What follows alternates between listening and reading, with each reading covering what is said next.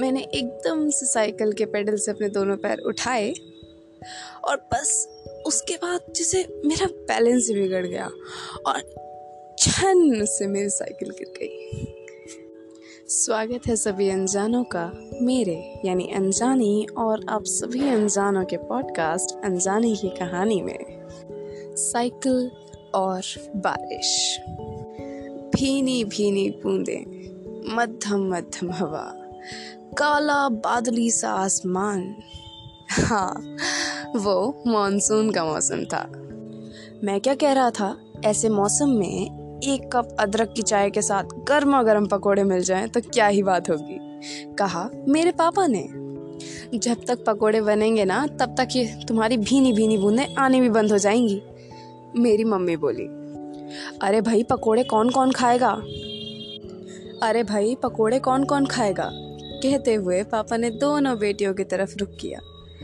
दोनों ने मुस्कुरा के हामी में सर हिलाया। अंदर से मम्मी ने देखा और बोली, चलो ठीक है, बना रही हूँ पकोड़े। अदरक की चाय भी साथ में बना दूँ?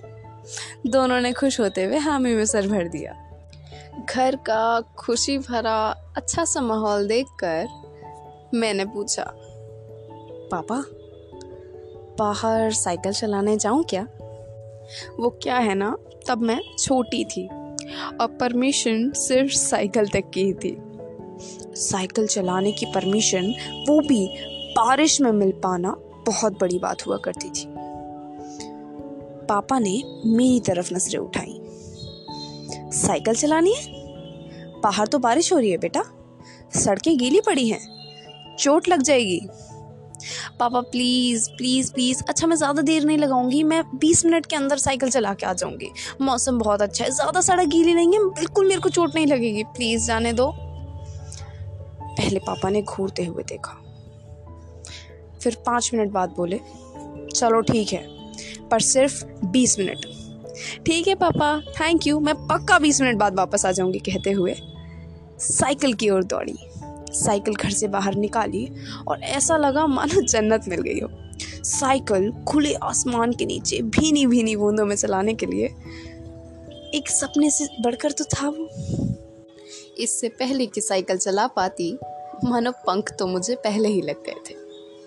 मैं बैठी साइकिल के ऊपर, पेडल पे पैर रखा। भीनी बूंदों का मज़ा लिया।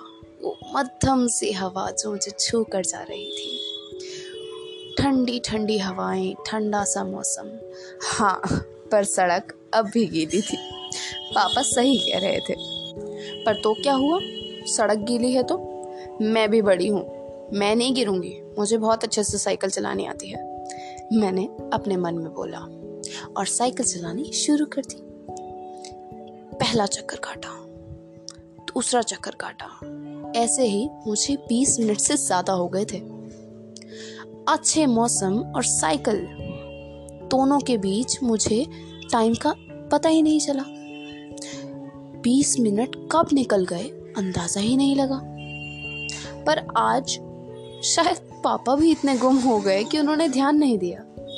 या फिर शायद उन्होंने ये बोला कि एक दिन इसे भी खुश हो लेने देते हैं।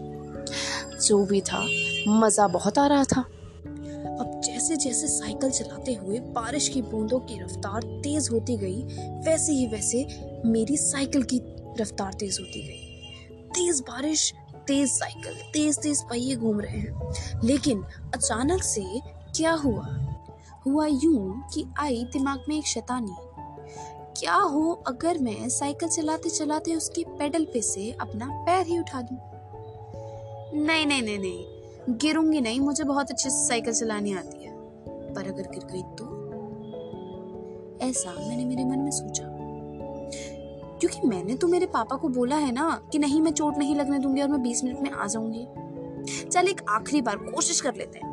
नहीं गिरेंगे। और कोशिश करने में कौन सा कुछ जा रहा है? शैतानी आई है दिमाग में तो करेंगे तो ज़रूर। मैंने पहली बार साइकिल को थोड़ी सी रफ्तार दी। पेडल पे से पैर उठाए। हल्का सा मेरा बैलेंस बिगड़ा, मैंने तुरंत पेडल पे पैर रखे और साइकिल संभाल ली। दूसरी बार मैंने पेडल से पैर उठाने का समय थोड़ा ज़्यादा करा। ऐसे ही तीसरी दफ़ा और ज़्यादा वक्त करा। अरे, मैं तो गिरी नहीं रही। मैं तो बिल्कुल संभाल सकती हूँ साइकिल। पागल हूँ, मैं ऐसे ही सोचती हूँ। मुझे बहुत अच्छे से साइकिल चलानी आती है। ऐसा मैंने मेरे मन में सोचा। अब जब ये भाव आ जाता है तो अक्सर करके तभी तभी ऐसा लगता है कि बेटा अब तो आप मुँह के बल गिरने ही वाले हैं। मेरा भी वही टाइम आ गया था। उस दफ़ा मैंने अपनी साइकिल के पेडल पे से पैर उठाए और मानो मेरा बैलेंस बिगड़ा और इस दफ़ा मेरे दिमाग ने मेरा साथ नहीं दिया या पता नहीं क्या, मेरे पेडल को पैर ढूंढ ही नहीं पाए। मेरे पैरों को ऐसा लगा मानो उसके नीचे तो कुछ था ही नहीं। और छन्न से करके मेरी साइकिल गिर गई, मेरी पैर पे चोट आई और कोनी पर चोट आई और इस दफ़ा तो डर भी था। अब मैं घर जाऊँगी, मेरे कपड़े गीले, मेरे पैर और हाथ पे चोट। अब मैं घर पे क्या बताऊँगी? पापा तो मुझे बहुत डांटने वाले हैं। थोड़ी सी देर मैं साइकिल को लेके कोने में खड़ी रही। दर्द तो हो रहा था, खून भी आ रहा था। पर डर भी था क्योंकि पापा को डांट लगाएँगे। थोड़ी सी देर बाद मैंने हिम्मत जुटाई और मैंने अपने घर की तरफ़ अपने कदम मोड़े। साइकिल को उसकी जगह पर खड़ा कर घर के अंदर घुसी। डर था कि पापा देख लेंगे तो क्या बोलेंगे। पर इस दफ़ा पापा ने मुझे देख भी लिया। मेरी चोट को भी देख लिया, पर कुछ बोले नहीं। ऐसा लगा मानो तूफ़ान से पहले की शांति है। चुपचाप जाकर अंदर वाले कमरे में बैठ गई। मम्मी ने वहीं लाकर मुझे अदरक की चाय और पकोड़े थमा दिए। पकोड़े खाते हुए मैंने मम्मी और पापा की बातें सुनी। मम्मी ने पापा से पूछा, क्या बात है? आज तो तुमने उसे फटकार नहीं लगाई? पापा ने हँसते हुए जवाब दिया। देखो, अब वो ना बड़ी हो रही है। थोड़ी बहुत शैतानी तो चलती है ना। हर बार बच्चे को उसकी शैतानी के लिए डांट लगाना ठीक भी तो नहीं। मुझे हल्का सा झटका लगा। पर चलो, कोई बात नहीं। मगर हाँ इस दफ़ा मुझे मेरी गलती का एहसास था।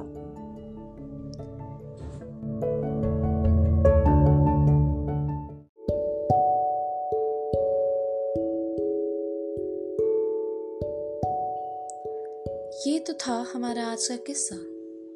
अब करते हैं थोड़ी सी बातें। अच्छा तो जो साइकिल है ना, वो है एक रिश्ता। जो शैतानी है, वो है हमारी नादानियाँ। वो छोटी छोटी गलतियाँ जो एक रिश्ते के बैलेंस को बिगाड़ सकती हैं। हम पहली दफ़ा जब वो छोटी गलती करते हैं तब तो उस रिश्ते को संभाल लेते हैं, क्योंकि वो पहली दफ़ा होता है। हमें थोड़ा सा अंदाज़ा होता है। यही चीज़ जब दो से तीन बार होती है, तब भी रिश्ता संभल जाता है। और कुछ समय बाद हमें ऐसा लगना शुरू हो जाता है कि हाँ ठीक है, जो होगा हम संभाल लेंगे। पर जब आपको ऐसा लगता है ना कि हम संभाल लेंगे, तब वो हमारी गलती होती है। जिस दिन हमें ये लगना शुरू हो जाए ना कि हम सुधार लेंगे, ना कि हम संभाल लेंगे, उस दिन, उस रिश्ते में वो छोटी छोटी गलतियाँ ही होनी बंद हो जाएँगी।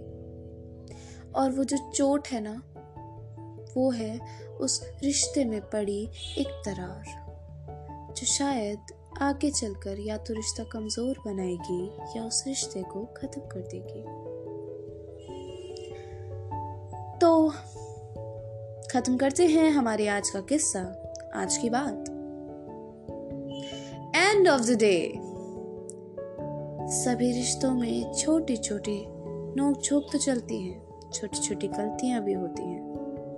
मगर हर दफ़ा उसे हल्के में ले जाकर ये सोचना कि हाँ हम संभाल लेंगे। ये बात जायज़ नहीं होती। सोचना है तो सोचिए। हाँ हम खुद को सुधार लेंगे। अगर आपको ये एपिसोड पसंद आया हो तो do not forget to follow and share and also hit that bell icon ताकि जब भी मैं अपने दिल की बात लफ्ज़ों से बयां करूँ तो वो आपके दिल तक पहुँचने में ज़्यादा देर न लगाए। टिल देन लव लव जानम